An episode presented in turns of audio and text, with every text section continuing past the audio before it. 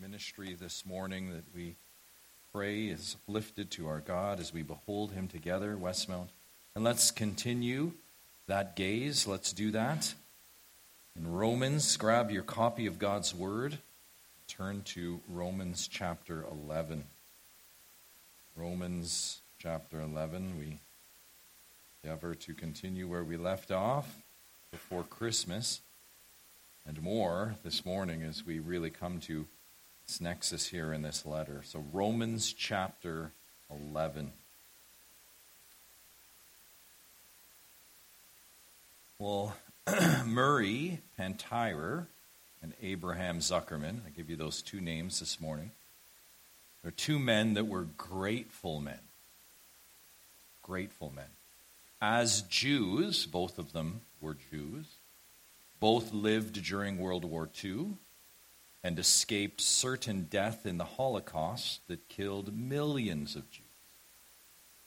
Murray and Abraham were grateful because they had survived the ethnic slaughter at evil hands because of the work and the efforts of one man, and you may know him. His name is Oskar Schindler. He saved many, of course, during World War II. His efforts led to the saving of countless.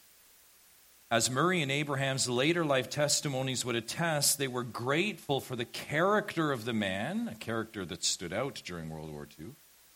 And they were grateful for all of his efforts, all that he enabled them to have and to do going forward. What the man and the work of Schindler gave them soon became apparent as Murray and Abraham not only survived the Holocaust, but later in their life they would prosper. After the war, Murray and Abraham immigrated to the United States and set up a construction firm. From the beginning of their post war life, they knew they had to respond to Schindler. Murray remembers it this way. I quote him fully. When we started the business, remember their construction firm business, when we started the business, our first subdivision was in South Plainfield, New Jersey. The first thing we did was put his name on a street, Schindler Drive. From then on, every project that we had, we put in the name Oscar Schindler. Sometimes people would say, Who is this? And when we told them, they didn't care. They would say, We want to live on a street with an English name, a French name. But Abraham and I didn't pay any attention. End quote. For Murray and Abraham, there were no limits to their ascribing tribute to Schindler. Their business quickly blossomed, and soon there were more complexes in New Jersey. And with more complexes came more tributes and more opportunities to show honor. Schindler Street, Schindler Drive, Schindler Way, soon over 25 roads, each bearing the word, the name they could never forget. Even more, these men contributed to the construction of various Jewish and Holocaust museums while providing numerous, numerous bursaries and scholarships. Each scholarship, each road, each museum all bearing the word, the name Schindler. For Murray and Abraham, the word Schindler was a glorious word. For Murray and Abraham, as they considered Oscar and their new life, there was no other fitting response. I think we get that, right? There can be none other. How could they not ascribe words of honor to this man? Such a response, Westmount, is a small picture of what we will see in our return to Romans today. And as we return, let us be reminded of our great God. We sung of him and his great gospel work in this letter and study. The book of Romans, open before you, as we've seen, presents to us the gospel of God, chapter 1, verse 1. Specifically, recall it with me the righteousness of God revealed in the gospel of God, which is the power of God for salvation to everyone who believes, the Jew first, then the Greek. This letter has covered, what have we studied, beloved? First, mankind's need for such salvation. Survey with me, chapter 1. We are by nature suppressors of truth. As such, handed over and given up to ourselves. That's what we learned, right? Thus, all humanity rightly hell bound, incapable of self saving. Naturally, humanity is hopeless. Romans chapter 2. We learn that some humanity feign it. Some humanity play morality in this life. Recall the moralists, the decent actors, the legalists, like the Jews, doing law works. However, as we learned, neither the decent actors or the law workers will be okay. This letter has taught us, Romans chapter 3, what? None are right for God. We are all unfit. There is none righteous, no, not one. Chapter 3, 10. None means none. All have sinned and fall short of the glory of God. Chapter 3, 23. All humanity falls short, is totally depraved, and thus in desperate need of eternal salvation. It's bad news. But then, as we turn in chapter 4, which we opened one year ago today, we saw good news that one could be made right with God, not through decency or works, but by faith faith like Abraham, faith in the word and work of God, faith that was faith counted to one, like Abraham, as righteousness. Chapter 4, 22. we learned also this was not just token belief in God. Not at all. As many profess lip service Christianity today. It's not that. This is belief that contains embedded in it the conviction of chapters 1, 2, and 3. What's the conviction? As Jerry reminded us this morning, I am nothing. I have nothing to offer God, no righteousness of my own. If that's not your conviction, you may not know God. And then the belief in the only one that could do anything and everything. That's why we're here, beloved, aren't we? All Him, not us. May it always be so. Jesus Christ, the new Adam. We studied him in chapter 5. Jesus and his new humanity. Jesus Christ, in him we have peace with God. Beloved, in him you have peace with God. Chapter 5, verse 1. New representation, a new head. Saving faith believes that Christ took on our sin because we needed it and imputed his righteousness to us. The Christian believes that with conviction. That's called the great exchange.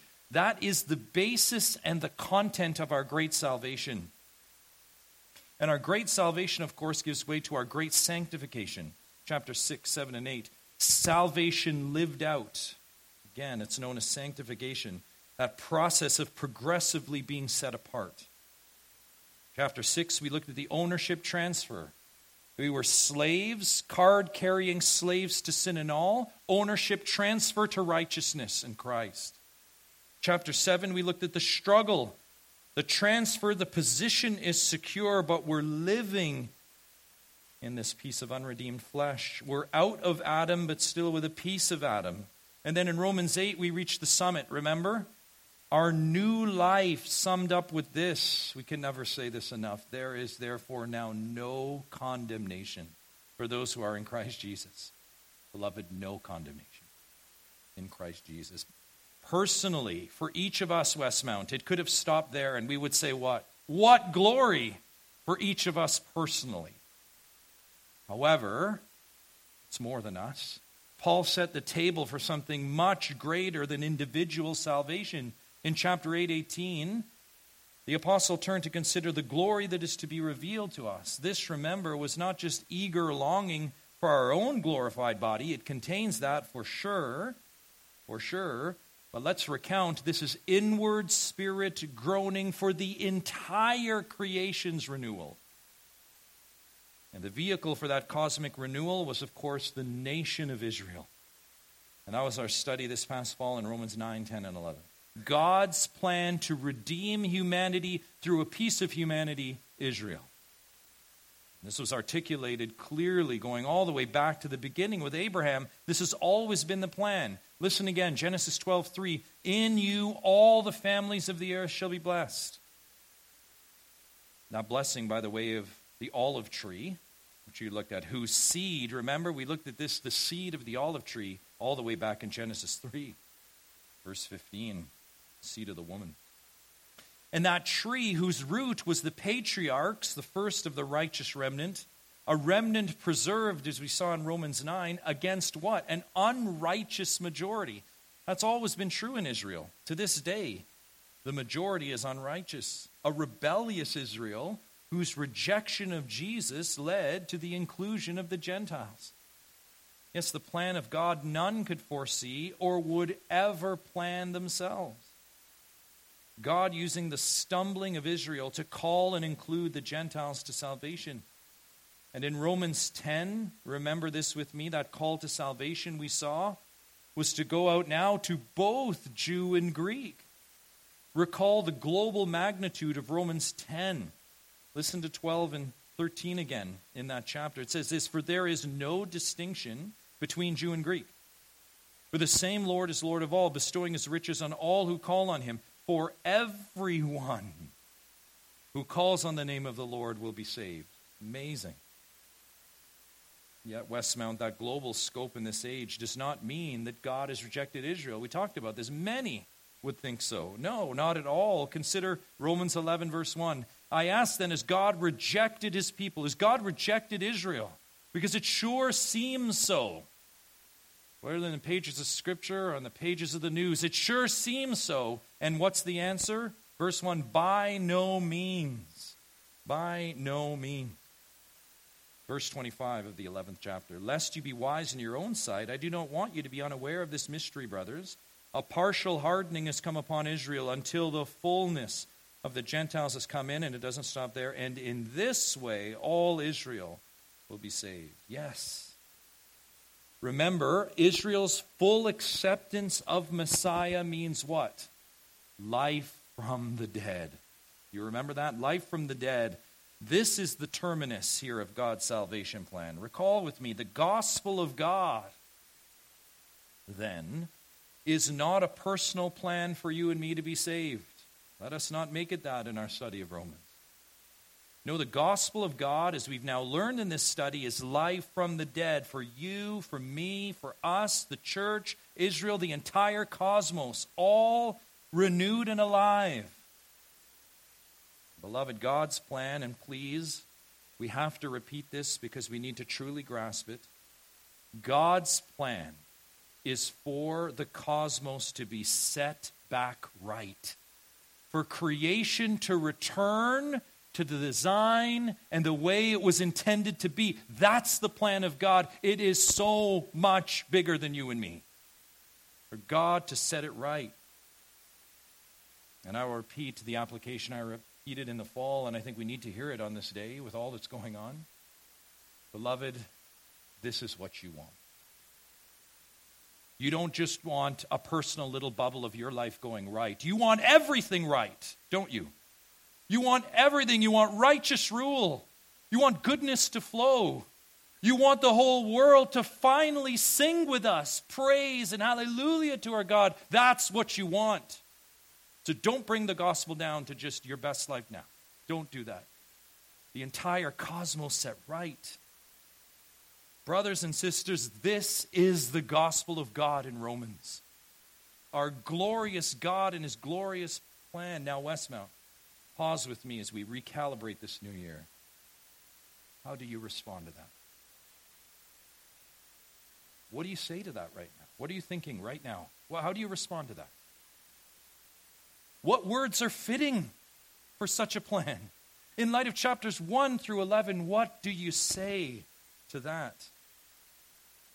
Let's return to the inerrant, inspired holy word and consider Paul's response in verse 33. Oh, the depth of the riches and wisdom and knowledge of God! How unsearchable are his judgments, and how inscrutable his ways. For who has known the mind of the Lord? Or who has been his counselor? Who has been who has given a gift to him that he might be repaid? For from him and through him and to him are all things. To him be glory forever. Amen. Father, we pray that this response would be our response. Lord, we confess our hearts fall so short.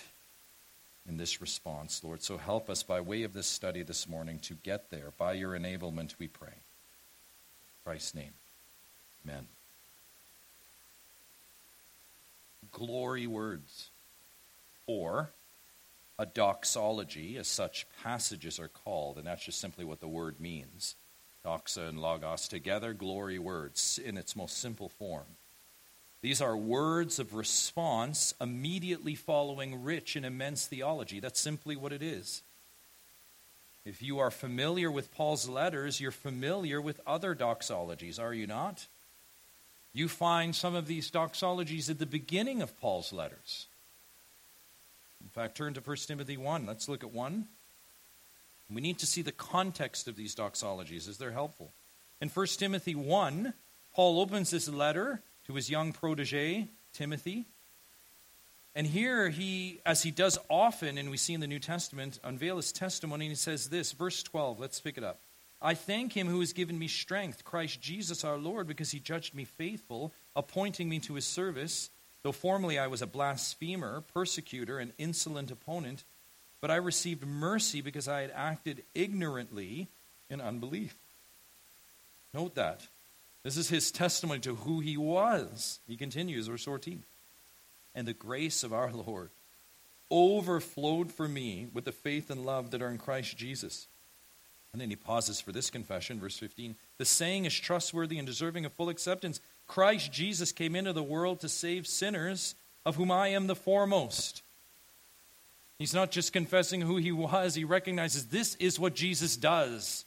He takes wretched men like me and he saves them. Verse 16 But I received mercy for this reason, that in me, as the foremost, Jesus Christ might display his perfect patience as an example to those who are to believe in him for eternal life. And then this Paul, how do you respond to your testimony? To the King of Kings, to the King of the ages, immortal, invisible, the only God, be honor and glory forever and ever. Amen. In other words, as I recount my testimony, says Paul, I can only give glory words to God. How, how can I say anything else? I give glory to Him. So some doxologies are found at beginning of letters that open letters and here flowing out of a testimony that Paul has given. Some testimonies are found after profound sections, like the one we're in right now in Romans 11. Consider also Ephesians. You can turn there, Ephesians 3. Look at one in the middle of a letter. Also coming on the heels of a profound section in Ephesians 3, where Paul has just worked through, if we were to go back to chapter 3, work through the argument flowing out of chapter 2, what he's done for Jew and Gentile, the hostility has come down, and now in the church together as one group of called out ones. And now this prayer for spiritual strength in chapter 3 because he's the God, he is the ambassador to the Gentiles. He says this for this reason verse 14, I bow my knees before the Father he goes on to say, From whom every family in heaven and on earth is named. What majestic plans. If you were to keep reading, he goes all the way down to verse 20, and he says this in light of all that he has to say about the plan of God in the church, now to him who is able to do far more abundantly than all we ask or think, according to the power at work within us. To him be glory in the church and in Christ Jesus throughout all generations, forever and ever. Amen. That doxology coming from another plan of God that God would be working in Jew and Gentile, working in the church, that God gives strength. Paul here, like he did with his testimony, here again with the plan of God and the church, can only respond in doxology. Some are found to close the letters, and we're going to see this again in Romans 16 later when we close and are there. You also see it at the end of Philippians and 2 Timothy. In fact, listen to the one at the end of Philippians chapter 4 verse 19 and my god will supply every need of yours according to his riches and glory in christ jesus to our god and father be glory forever and ever amen that doxology those glory words are a response to the great providing god. This is what we aim to do before we sit down to eat and hopefully after we eat and hopefully at all times. We give praise and we respond with glory words to the great provider. This is what paul does here. So, thinking of our great salvation, thinking about the great plan of God, thinking about daily provision, we can only respond in doxology as we see here. And these doxologies serve as fitting and appropriate responses to God and His work. Now, on that point, as we turn back and return to Romans this morning, we need to make a few opening comments with respect to doxology, and especially this, especially this, our response to God as it dovetails with our study. So, number one, we would say this by way of opening. This doxology here, look at it in verses 33 to 36. This doxology is the exact opposite of the response you saw in chapter 1, isn't it? In fact, turn to chapter 1. What, what did you see in chapter 1 by way of responding to God and His work, and even His work in creation? Recall chapter 1, verse 18. What was humanity's response there? For the wrath of God is revealed from heaven against all ungodliness and unrighteousness of men, where their unrighteousness suppress the truth. And here it is. This is what God has done. For what can be known about God is plain to them. Here's God's word because God has shown it to them, generally in Revelation. He's made it plain. For his invisible attributes, namely his eternal power and divine nature, have been clearly perceived ever since the creation of the world in the things that have been made. So they're without excuse. In other words, to respond to God rightly, there is no excuse. For although they knew God, they did not honor him. Think at that. They did not honor him. Think response as God or give thanks to him. But they became futile in their thinking, and their foolish hearts were darkened. We can stop there. So, what's the response we see in chapter 1? Verse 21. They knew God, and although they did, they did not honor him or give thanks to him. That's not a doxology, right? That's the exact opposite of a doxology. It's not the response that we see in chapter 11 as we turn back there. Doxology is a right response to God, which we can do now with Paul because of the gospel of God, right? Now, finally, we can respond as we ought to as we ought to. So that's one. Two, this doxology, like the rest in the New Testament, this is so important, beloved. This doxology is informed by Scripture. You see that? We're going to see this more in a moment. It's informed by Scripture. You say, well, why is that important? Let's be clear on what it is not, and this will help, I think. This is not physical words. This is not Paul going through Romans 1 through 11 and saying, you know what, I feel good. Man, wasn't that good to hear that? Yeah, God is good, isn't He? He doesn't say that. It's not presumptuous words. How many presumptuous words do we have, beloved? God, I am yours now. I am sold out to you. I just heard a good word. Beloved, that's flesh. This doxology is informed by Scripture. And beloved, I press the point this morning because we all fall into this trap, don't we? Giving praise in flesh, not the Spirit. We respond according to Scripture. Paul's response, look at it with me, don't take my word for it. Look at the text. Paul's praise, Paul's doxology. Can you find Paul in it? No. It has nothing to do with Paul at all, does it? Not what he's going to do, how he's going to give back to God, not all these wondrous things he feels. It's all God all the time. Paul's doxology, look at it, beloved, is filled with Scripture. In fact, we're going to see this in a moment. Old Testament words of God, in fact.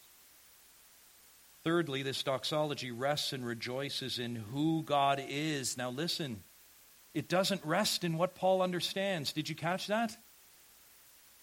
These glory words are not words of frustration or a befuddled overflow. No.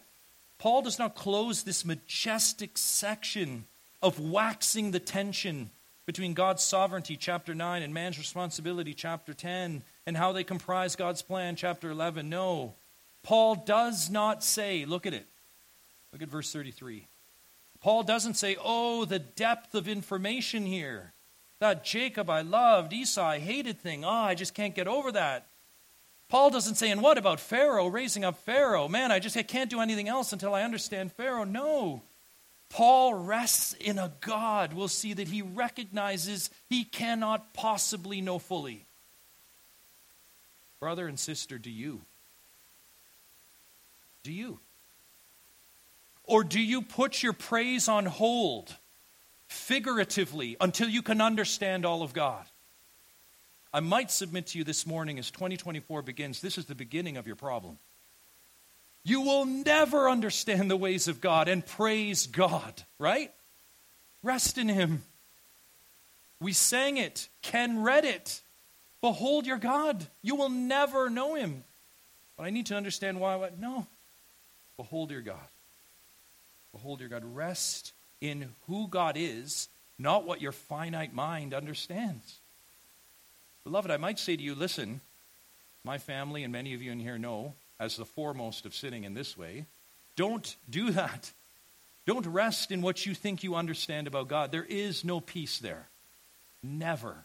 Rest in who He is. In who He is. Listen, now a caveat to that. Paul rests in a God that he doesn't know fully. This doesn't mean we worship an unknown God, right? That's not what we're saying. I think you know that. We're not worshiping an unknown, oh, my God, I can't pers- possibly know you, or that we can't know anything of him. No, he's revealed himself, and it's incumbent on us to worship in line with what he's revealed to us. It means what we do know, what has been revealed, Deuteronomy 29 29, is more than enough, isn't it, beloved? It's more than enough to respond to God rightly and with words of glory. And in fact, it should amplify our praise. Have you ever thought about that? Has not God revealed enough to you? And to know that there's just so much more? That takes your praise to the third heaven, doesn't it? To know that I can't possibly understand. I'm praising God for this finite thing I know, and yet there's so much more that's good. Oh, it's so good. Such is doxology. Words of praise ascribing glory to our great and mighty God. Again, remember, we rest in who He is, not what we understand. So, with that, we're ready to look at these glory words, and they're just a few, fittingly, as we close this section. In Westmount, they present straightforwardly. So, simply two headings as we close chapter 11. First, our infinite God. Look at verse 33. Oh, the depth of the riches and wisdom and knowledge of God. How unsearchable are his judgments and inscrutable his ways. Beloved, this is a verse, look at it with me again, that demonstrates how low our considerations of God are at times. Do you not feel that? Man, we bring our considerations of God low. And I'm not saying this because we talk like this. This text begs this question Do you think like this? Do you think like this? Do you consider the immensity, the infinity of God? And do you rest there? Or is your response to the gospel of God, God's person in Christ, His work, is your response an initial burst of gladness that gives way to subtle indifference? Maybe it's low thought these days. Maybe these days, with the circumstances around you, it's no thought. You say, Jason, I have enough on my plate already. Do you consider the depths of the riches of God? Turn to, turn to chapter 2. The riches of God, what's been our study? Look at chapter 2, verse 4. Or do you presume on the riches of his kindness and forbearance and patience, not knowing that God's kindness is meant to lead you to repentance? Beloved, have you considered the riches of God's kindness, his forbearance, his patience with you? Have you meditated in this new year yet that you were once like Paul. That for many of us, we could say to Paul, hey, hey, hey, I get that you think you were the foremost of sinners, but you have nothing on me. Have you meditated on the forbearance of God to say, I will bear with your filth and wickedness, and I will not let you go? Have you meditated on those riches this year?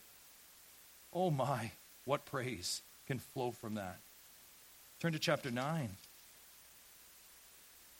What of the riches of God? Look at verse, let's start in 22. What if God, desiring to show his wrath and to make known his powers, endured with much patience? There it is.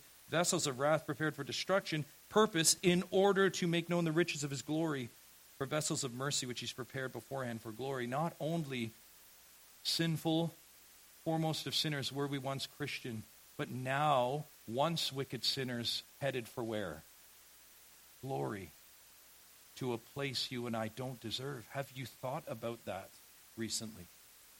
That's the riches of God to take sinners and place them in a place they don't deserve. What about chapter 10? Turn there, look at it with me. Verse 12. Just amazing stuff here. How about this? There's no distinction between Jew and Greek, for the same Lord is Lord of all, bestowing his riches on all who call upon him. And then verse 13, for everyone who calls on the name of the Lord will be saved. No exclusivity here, right? This is anyone who calls on the name of the Lord, not just the Jew. Anyone in the cosmos who calls on the name of the Lord will be what? Saved. These are the riches of God. Saints, these are the inexhaustible riches actually of God found in Christ. There is no end to them. Do you consider the wisdom and knowledge of God, not just the riches and the depths of those riches? Have you this year considered the wisdom and knowledge of God? Consider what we heard this morning and what we've sung this morning. Listen, church, the wisdom and knowledge found in God's great plan of salvation is something no human being could ever have considered. Have you thought about that? Let alone conceived. I mean, I begin where Jerry left off. Glory and suffering. Would you devise that? Glory and suffering. The whole plan. It would be suffering, suffering, and glory from the ashes. None of us would draw up a plan for God, the God, to sacrifice his own son. No mere mortal would author a plan where not only does that son die, but that Son of God dies a death of humiliation, facing scorn and shame. None of us would draw that up.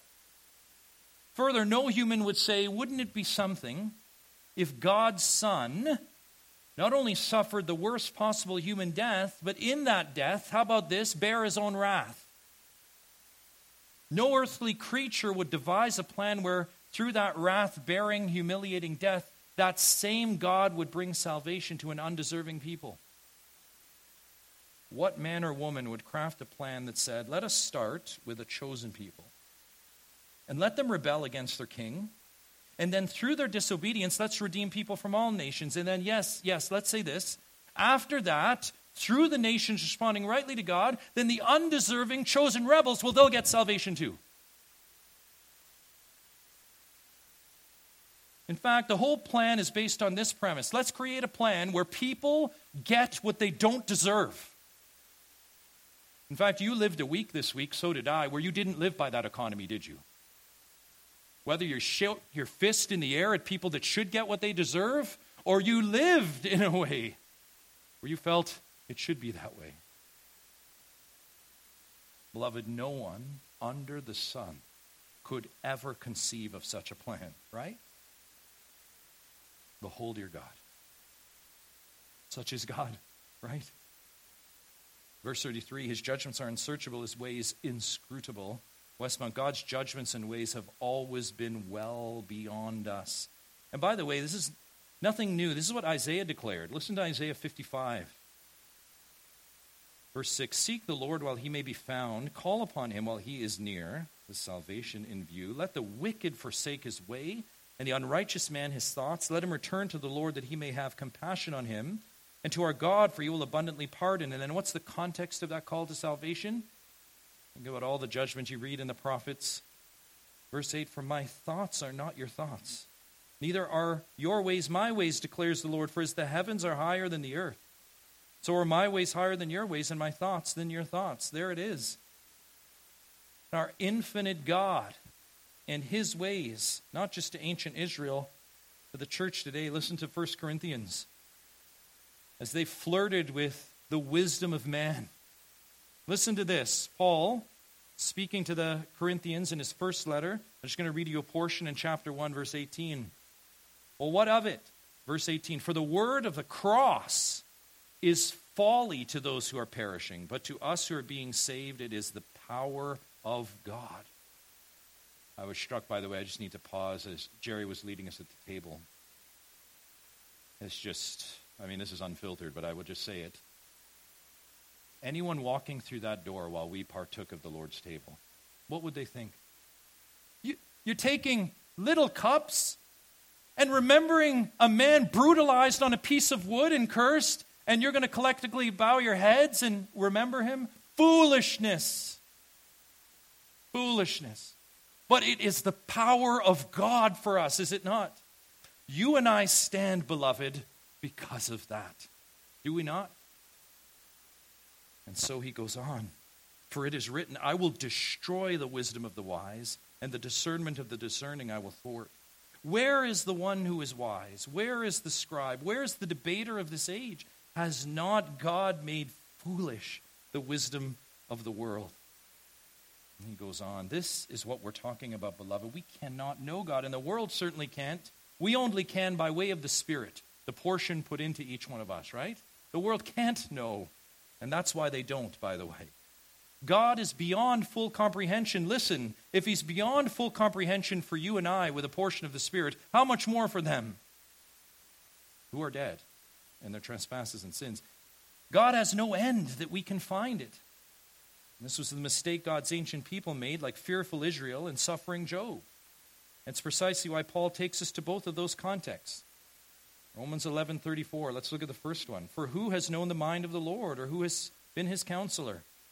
That's a reference to Isaiah 40, verse 13, even as we sung portion of that this morning already. A verse that's in a chapter in Isaiah that kicks off the second half of Isaiah's letter and many of you know the first half focusing on the coming judgment, the Babylonian arrival, but in Isaiah 40 the prophet presents a majestic sweep of who Israel's God is. Let's consider just a portion. I'm going to read to you starting in verse 10. Listen. Behold, the Lord God comes with might, and his arm rules for him. Behold, his reward is with him, and his recompense before him. He will tend his flock like a shepherd. He will gather the lambs in his arms. He will carry them in his bosom and gently lead those that are with young. And then this Who has measured the waters in the hollow of his hand, and marked off the heavens with a span, and closed the dust of the earth in a measure, and weighed the mountains in scales and the hills in a balance? Who has measured the Spirit of the Lord? Or what man shows him his counsel? Whom did he consult? And who made him understand? Who taught him the path of justice and taught him knowledge and showed him the way of understanding? And it goes on. In fact, we went to the end of the chapter, verse 27. It would say this Why do you say, O Jacob, and speak, O Israel, my way is hidden from the Lord, and my right is disregarded by my God? Have you not known? Have you not heard? The Lord is the everlasting God, the creator of the ends of the earth. He does not faint or grow weary. His understanding, here it is, is unsearchable. That's what Paul wants to take us to and remind us of. The same God back in Israel, right? That Isaiah said you cannot comprehend him is still true today. More revelation doesn't mean, well, I know more and I wouldn't respond that way. More revelation means more praise. That's what it should mean. How much more? How much more? That's not it. In fact, as we Consider the next verse. Look at verse 35. It says this, or who has given a gift to him that he might be repaid? That expression, also from the Old Testament, taken from Job 41, and that's a context we're familiar with already this morning. Ken read Job 38, that magnificent final portion of the book of Job. The first chapter he read for us in a section of God's rebuke to Job. Do you remember that?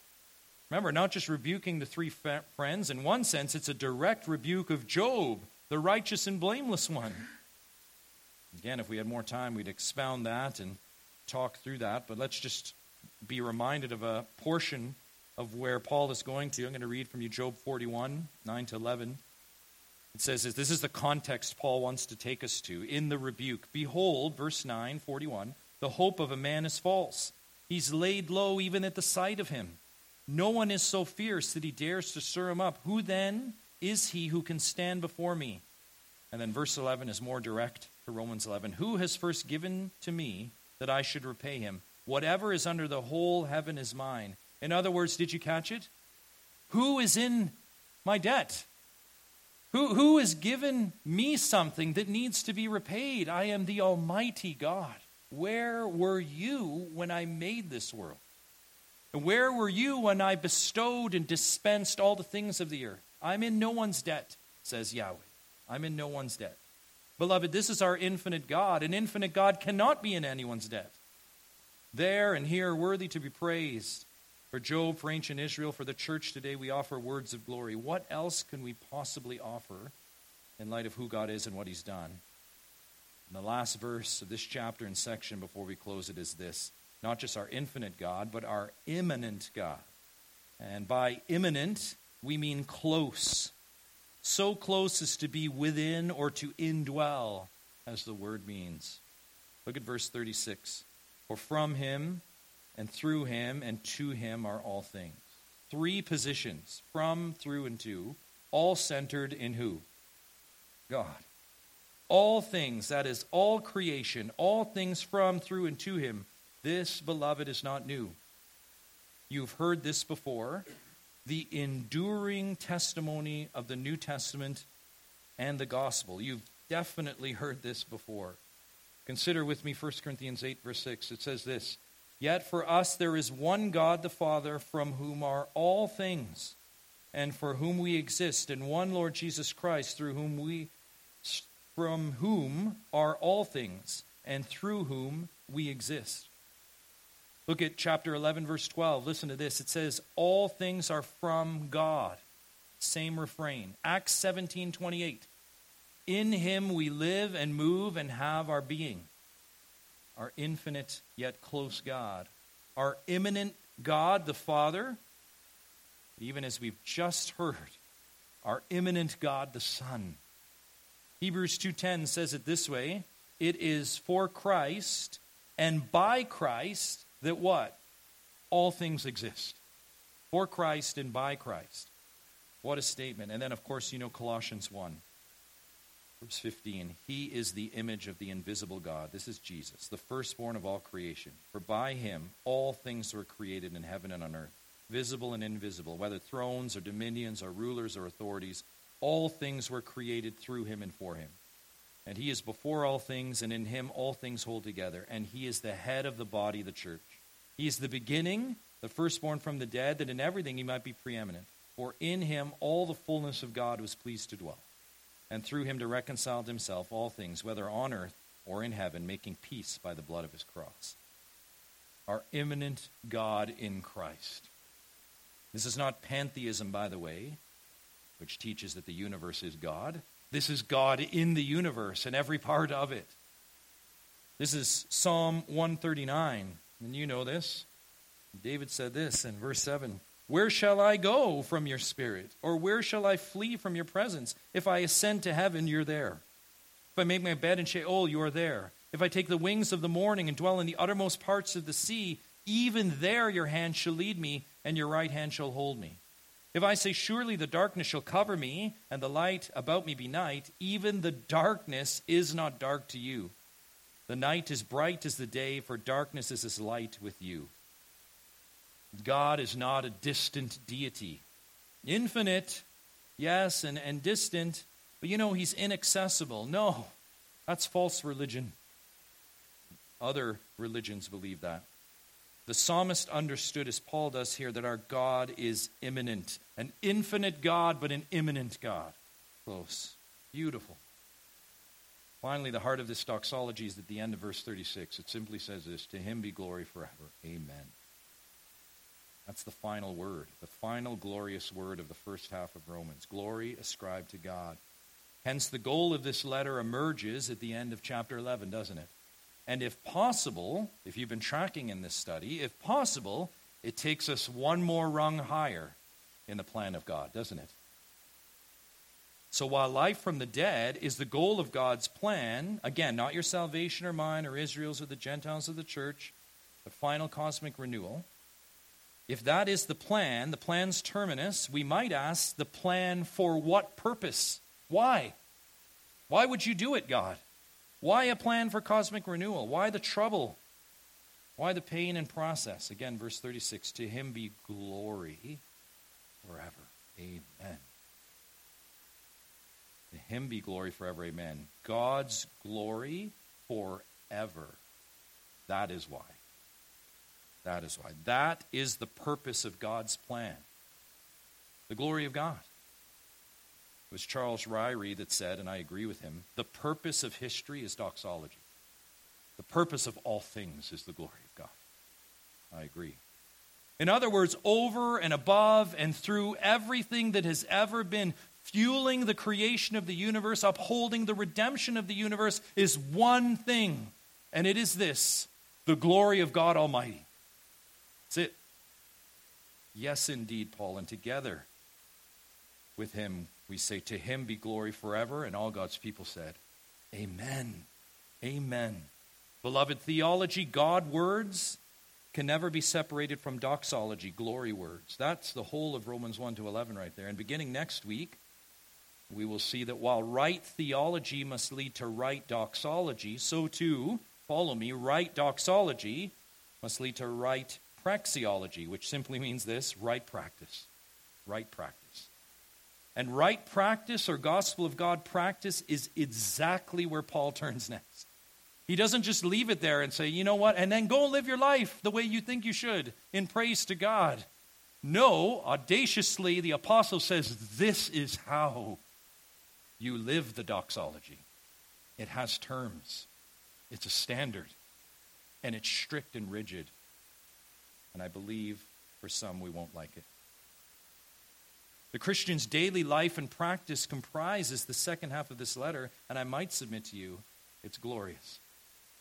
How many of us lived life our own way with no way? And Almighty God came in His mercy and said, Here's the way. It's glorious, isn't it?